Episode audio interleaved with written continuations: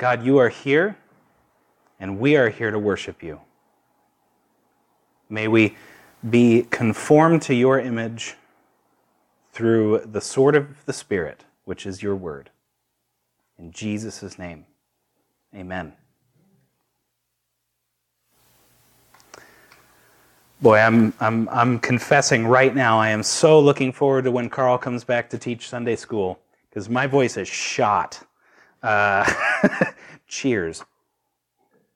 Sorry. um, all right, so over the course of the past two weeks, uh, we've been asking questions about church. Uh, simply put, there is much we could say about ecclesiological practices. Told you I was going to say that word today. Uh, and ecclesiological, by the way, just means the biblical study of the church. Uh, there's much to say about its history, for one.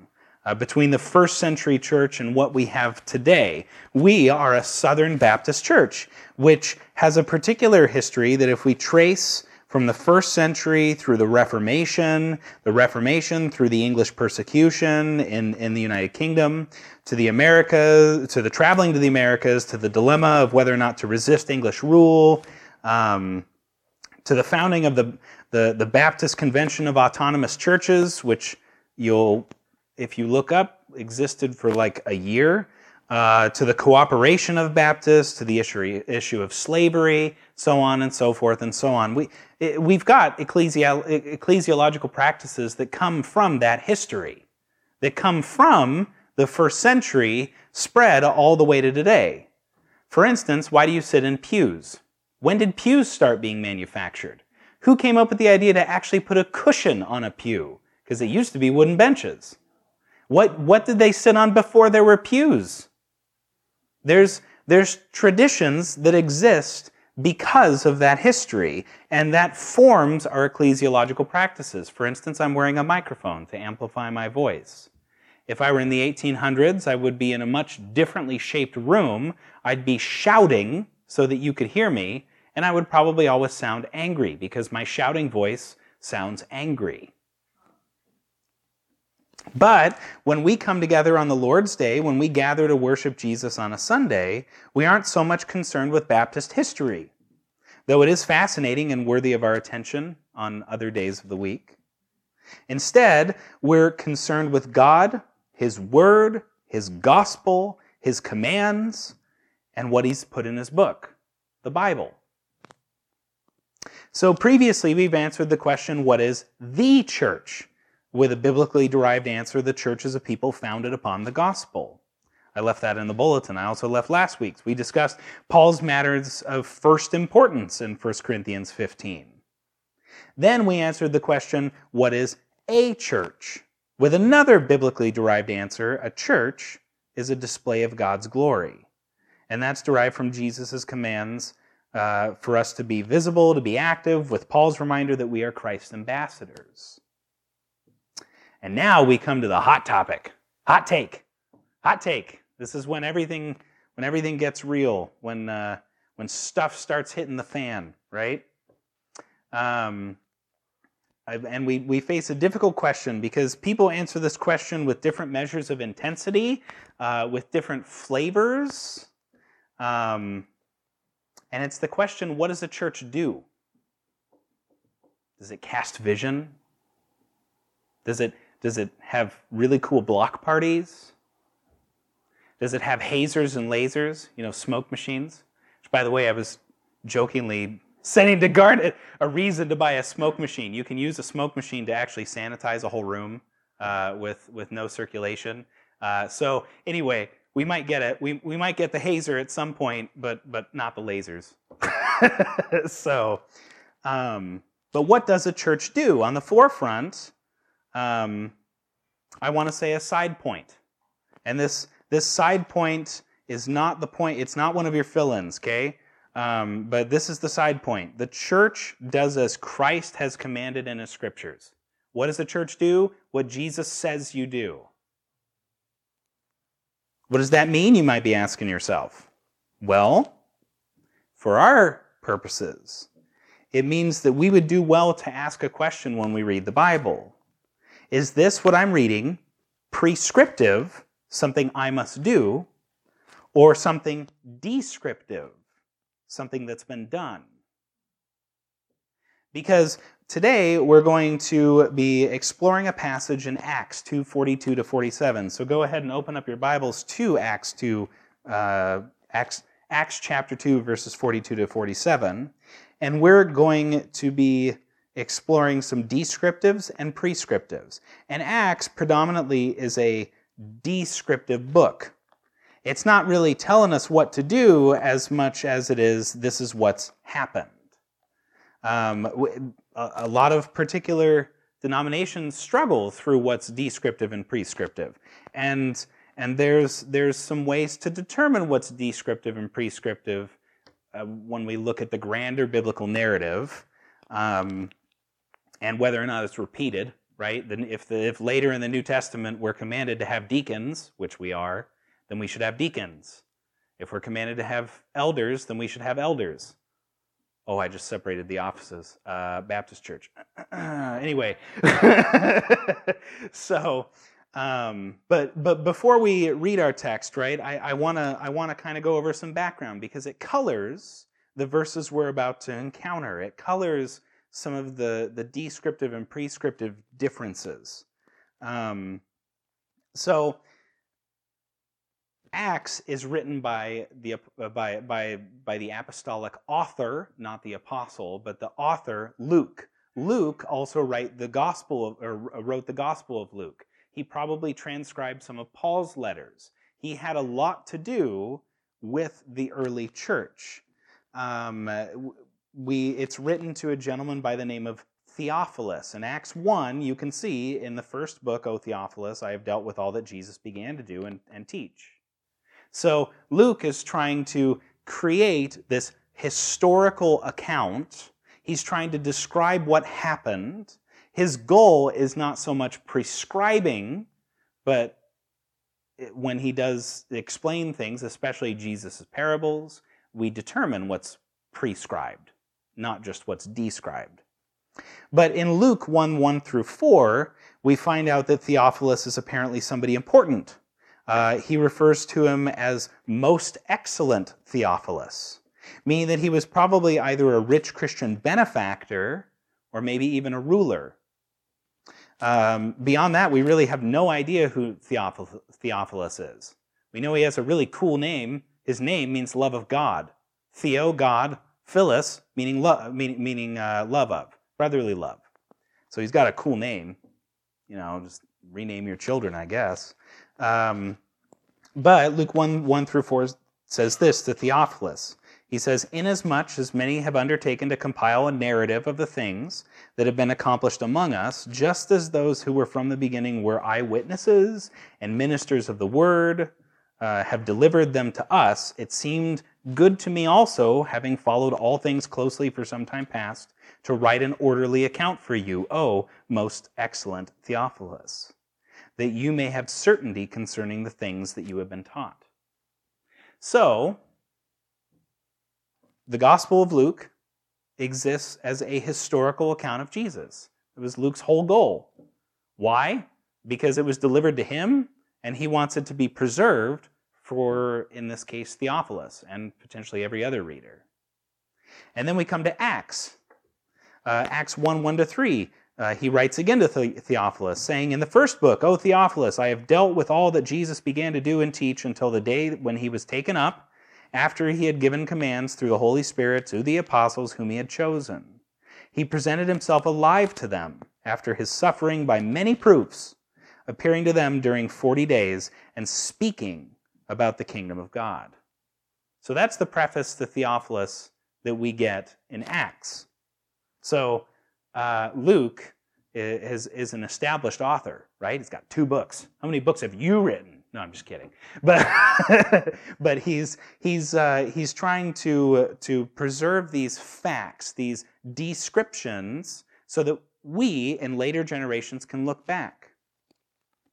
So remembering that this book is meant to be another narrative, another orderly account, we know that this book is meant to describe more than prescribe. setting, narrative flow, and occasion help us to define what the what the this first century church went through and endured. The book Acts specifically sets the tone truly of the horrific sufferings Christians would endure once the pages of Acts closed. It's meant to be a window to the, to the beginning of an unimaginable persecution, a window into why Romans use live Christians as torches on city streets, to why martyrs would face lions and training gladiators' swords. Christians were target dummies for Roman soldiers. And for us to see how the gospel of Jesus Christ spread throughout the entire world, slipping through the fingers of the hand trying to extinguish it.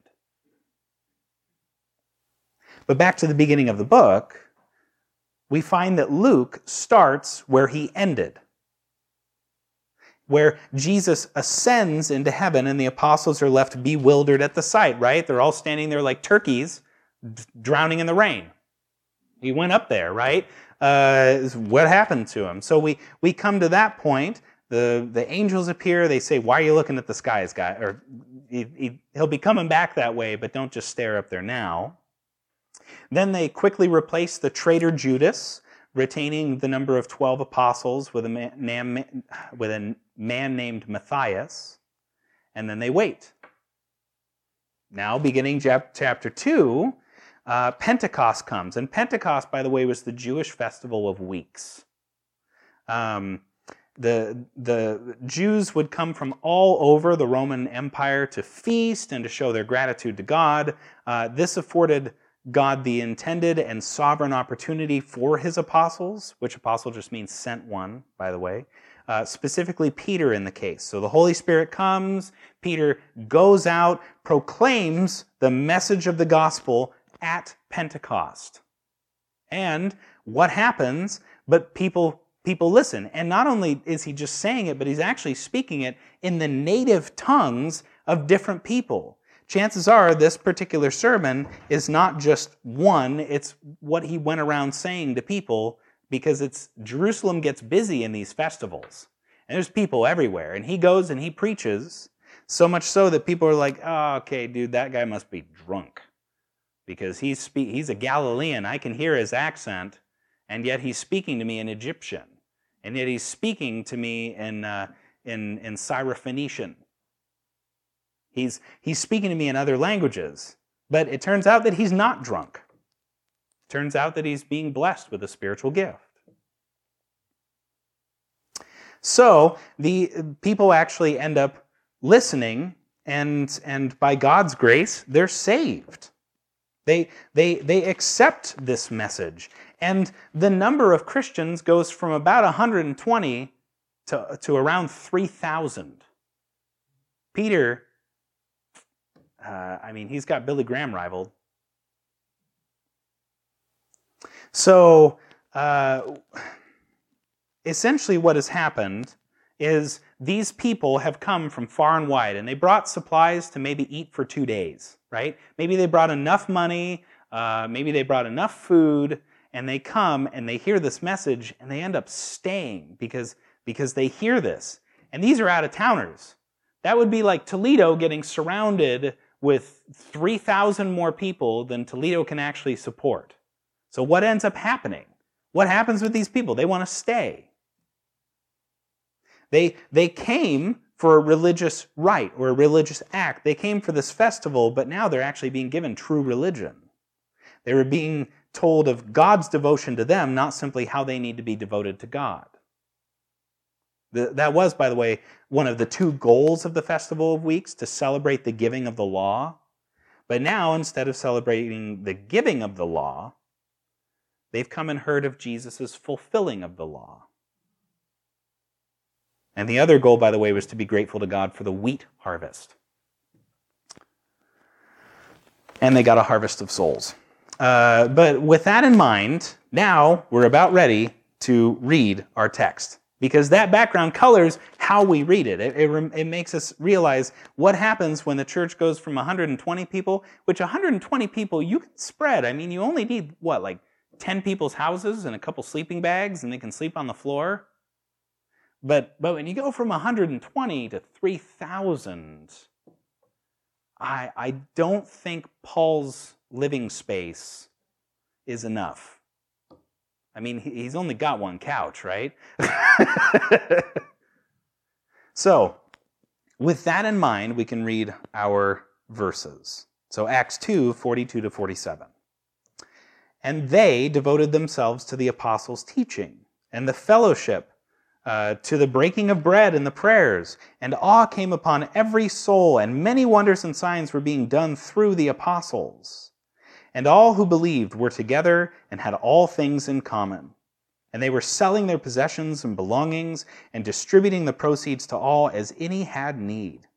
And day by day, attending the temple together and breaking bread in their homes, they received their food with glad and generous hearts, praising God and having favor with all the people.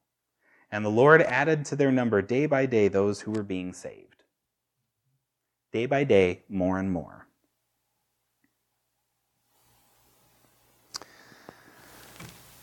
Now, you might be asking why that background was important, right? Who cares? Festival of Weeks, I, I celebrate the Festival of Weeks when I get the bonus check at the end of the year for my job, right? That's my Festival of Weeks. Well, I, I mean, if you really think about it, obviously what we need to understand from this text is that, that, that the church is meant to be a hippie commune. Uh, sharing everything and living in tents in people's backyards, right? That's what we get from this. That's, that's what's prescribed. Um, also, we should only be eating bread because we can't eat anything other than bread because you can only break bread proper interpretation. Um, now, of course, that's not the case.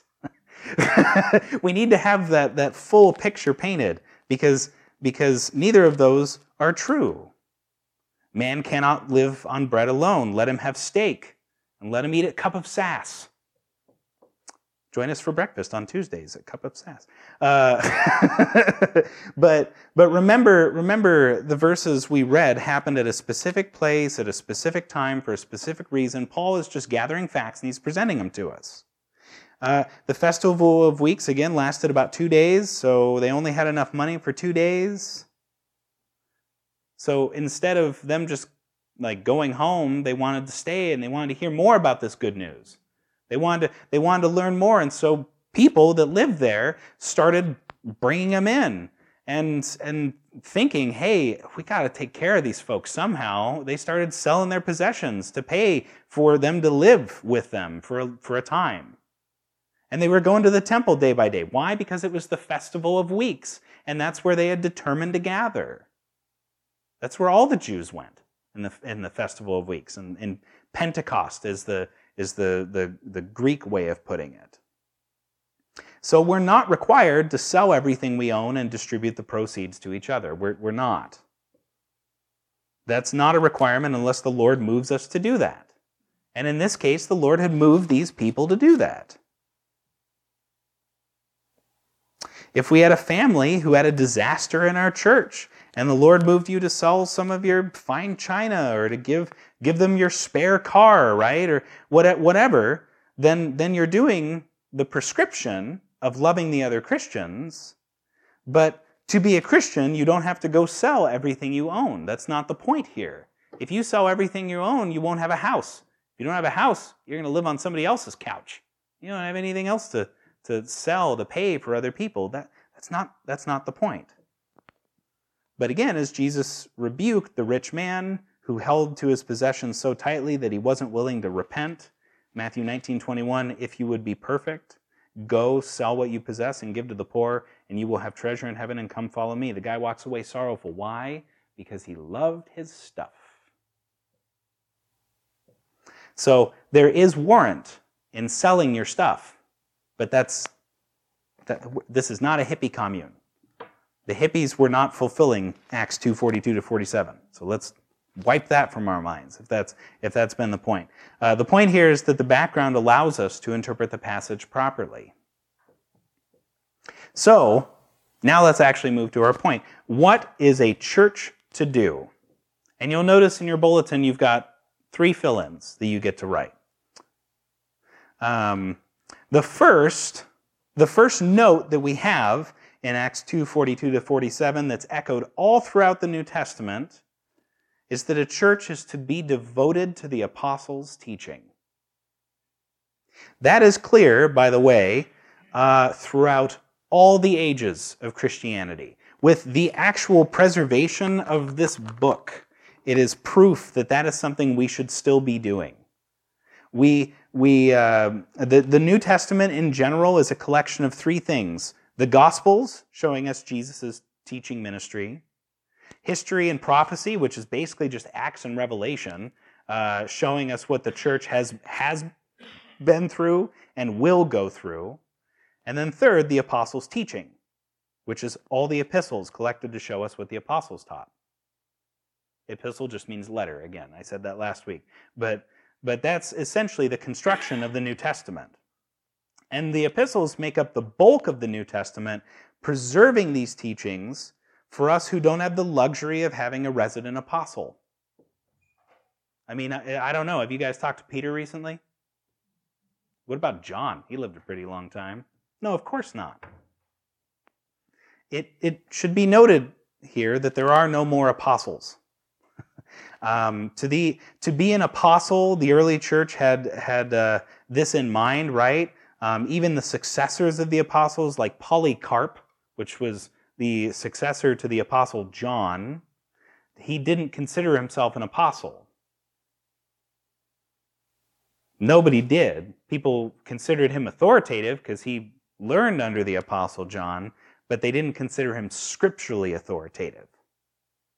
You can actually Google Polycarp which is spelled like poly, many, and carp like the fish. And you can read his epistle to the Philippians. He wrote a letter to the Philippians, uh, encouraging them as they face some persecution. So nobody, nobody who's a serious student of the Bible has ever considered Polycarp canon. But it's cool history. Same with the Desert Fathers, cool history. But devoting ourselves to the apostles' teaching is something we still do today, right? We conform our minds to what Jesus' apostles authoritatively, under the guidance of the Holy Spirit, have said. That's the whole point of a sermon.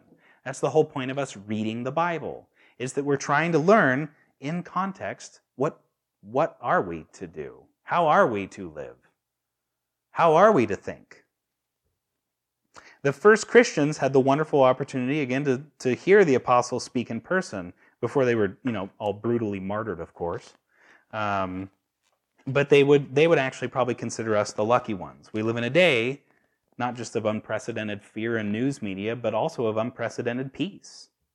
We don't much have to worry about the uprising of bandits from the hills coming and hunting us down because we're Christians. We don't have to worry about uh, uh, about somebody poisoning our HVAC system so that we die in here.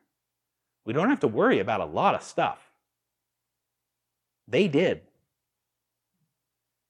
They would consider us the lucky ones also because they would say, wait, you have all the writings of the apostles? Not just Peter? I got tired of Peter before. I mean, he's got a, he's got a weird drawl. You got, you got John too? Oh, I've always wanted to hear John speak and you've got his words, they would consider us the lucky ones.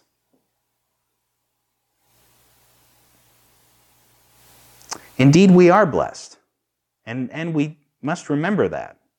We too ought to devote ourselves to the apostles' teaching. That is what a church should do on Sundays and each day of the week.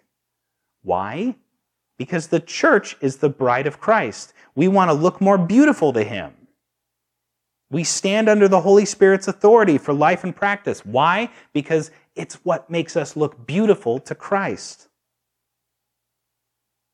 That's only done by being subject or submitting to the authority of Scripture. Therefore, the teaching of the apostles.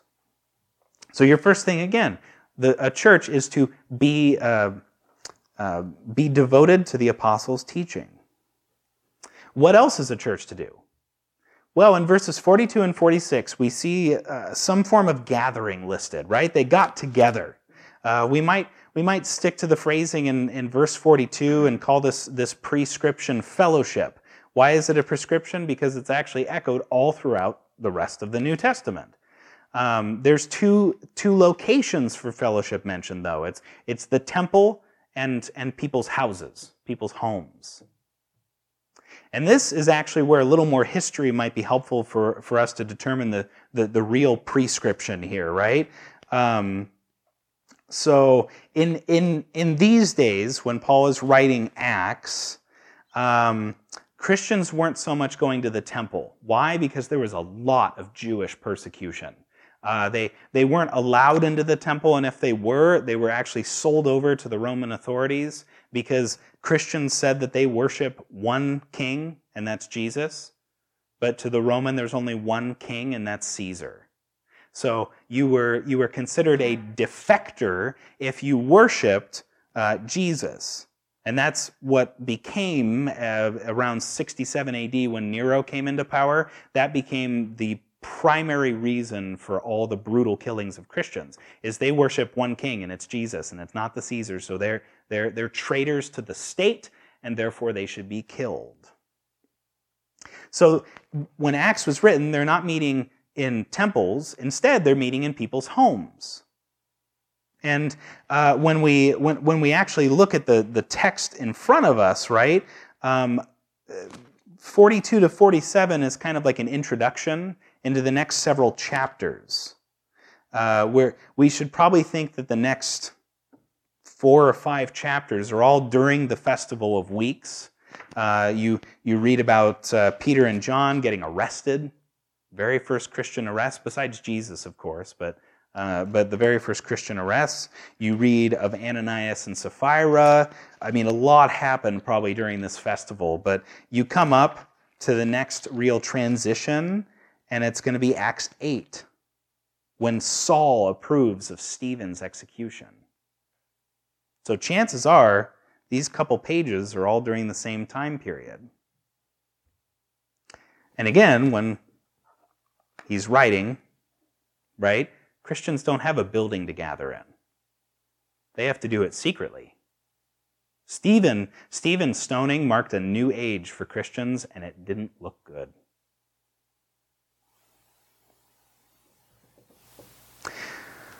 Fast forward to today, we do have buildings to gather in, right? Um, is, is, a church, is a church building more holy than one of your homes? No, you could still gather in your home and you could still fellowship. That is still okay. That is, that, that is still biblically solid, a, a biblical thought. And why were they gathering? Well, when, you're, when you look at uh, uh, verse 42, they devoted themselves to the apostles' teaching and the fellowship, to the breaking of bread and the prayers. So there was a meal sharing. There, there, there, there were prayers for one another, prayers for the saints. As we go through the rest of the New Testament, we find we're not just praying for ourselves, we're praying for all the Christians in the world. Where that's, that's, that's part of the fellowship. Part of that sharing is meals and prayers. We're commanded, right, through the apostles' teaching to do what the Christians uh, in Acts 2 42 and 46 did. We're to gather. We're also to pray. We're commanded to confess our sins to one another and pray for one another, James 5:16. To pray at all times in the Spirit with all prayer and supplication. To that end, keep alert with all perseverance, making supplication for all the saints, Ephesians 6:18. We read that in our in our Sunday school today. Uh, and we're urged that supplications, prayers, intercessions, and thanksgivings be made for all people, 1 Timothy 2 1. So we're supposed to gather and pray. We're supposed to gather and feast. Feast on God's word. Feast literally. Potlucks are a fulfillment of Scripture. Praise God. so, so we're, we're supposed to do that. We're supposed to share our lives together. And I, I, I, feel like I'm beating a dead horse because I keep mentioning this in Bible studies, but this has the assumption that we gather. And gathering always brings up Hebrews 10 24 to 25. Uh, let us hold fast the confession of our hope without wavering, for he who promised is faithful. And let us consider how to stir up one another to love and good works, not neglecting to meet together as is the habit of some, but encouraging one another, and all the more as you see the day drawing near. What the author of Hebrews is saying here is not that we have to gather in a church building. An outdoor service is okay. A home gathering is okay. The, as, the, as Hebrews was written, by the way, Christians were not gathering in the temple and they weren't gathering in homes. They were hiding in businesses. They were finding alleys to, to meet in. Why? Because Hebrews was written somewhere around AD 70 and Nero starts in AD 67. And so the church is now starting a nationwide persecution. And they are suffering. They didn't build First Apostolic Church of Peter in, in, in, in, in I almost said Smyrna, Texas, but that's not a, anyway, that's not, that's not the ancient Near East. But, but they didn't, they didn't have an, uh, an Ephesus Church of Jesus, right? They, they didn't have those. They didn't have the luxury of it. The Hebrews is a massive call to persevere. It was a full Bible summary of how everything points to Jesus, why that matters, and why we ought to hold on to him in the midst of trial and suffering. So, how were the Christians at that time meeting? Again, underground, as hidden and possible as possible, with closed curtains. Ain't nobody walking in with their crock pots. That's anything that looked Christian was avoided.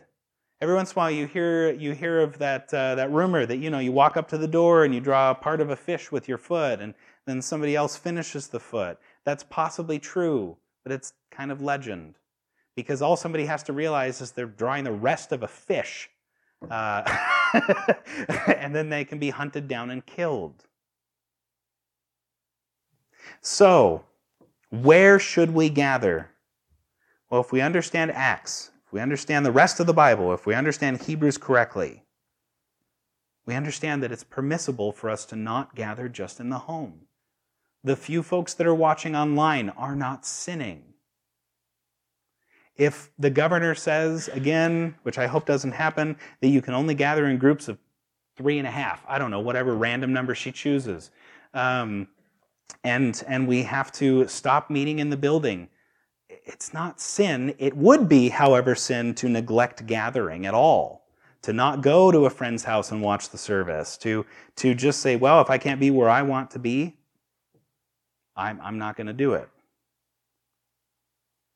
However, what would be wrong is if the governor said, hey, sporting events, shopping malls, stores, as many as possible with social distancing, but churches, 10 with no singing. that would be an order where I would smile and happily disobey. yeah, sure, Kate. Um, I, I would happily defy that order, and I would do it with a smile on my face. But that's not what Hebrews 10 24 and 25 is talking about. And this is where I feel like I'm beating a dead horse. It would not condemn gathering in homes, doing smaller groups. It would condemn the, the ethos, the habit of since I can't meet where I want to meet, I, I won't go. So, and Hebrews 10, 19 to 31, that whole section in summary, by the way, is, is truly talking about local churches acting communally toward individual repentance. That's a, that's a mouthful. What it's trying to say is, is that you need to get together. Why? Because you can stir up one another for love and good works. When you don't get together, you are not stirred up for love and good works. That is the summary of it. And Hebrews 10 24 and 25 is the linchpin of that thought process. If you actually take those verses out, the rest of it doesn't make any sense. So, going back to our text, what is what else can we determine a church is meant to do? The last point. So your first point, right? Be devoted to the apostles' teaching. Second point, fellowship. You can even put in parentheses potluck. Uh, but but the last point, the last thing that I want you to just understand is a is a prescription. Um, sure, we see uh, we see that they're they're they're receiving their food with glad and generous hearts, praising God, having. Uh, but but but that should be included in fellowship, right? If you're eating, you should be praising God that you're eating. So you can put that as a subpoint under fellowship, but the last prescription I want you to notice is having favor with all the people. Who's the all that it's talking about? It's not the other Christians.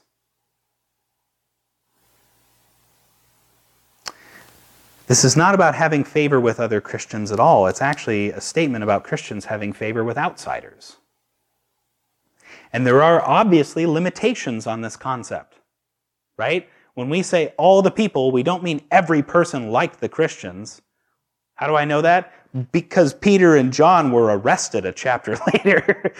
Not everybody liked the Christians. The rulers didn't like them. When you come to Acts Acts 19, right? You've got Demetrius in Ephesus, who's a silversmith. He makes idols, and, uh, and he gets really mad at the Christians, so much so that he causes a riot, and Paul gets put out a window in a basket. He was no peasant, but you know who really got upset at the Christians were the rich folk and the rulers and the people that had power. So all the people apparently excludes those. but but the the prescription here is that we should be having favor with others. Uh, Christians in general are called to have favor with outsiders. Uh, in the words of Paul, again, who suffered from that riot, Romans 12, 18, if possible, so far as it depends on you, live peaceably with all. He goes on saying, Beloved, meaning Christians, never avenge yourselves, but leave it to the wrath of God, for it is written, Vengeance is mine, I will repay, says the Lord. To the contrary, if your enemy is hungry, feed him. If he's thirsty, give him something to drink. For by doing so, you will help heap burning coals on his head. Do not overcome uh, by evil, but overcome evil with good. The response of the gospel is this with grateful hearts to God, suffer evil and overcome it with good.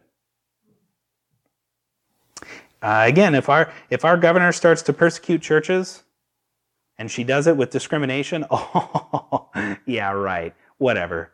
Uh, um, come come to church service. I'll I'll throw a potluck in your honor, lady. Like that, that's I will happily happily welcome you in, um, and I will ask that you socially distance and wear a mask.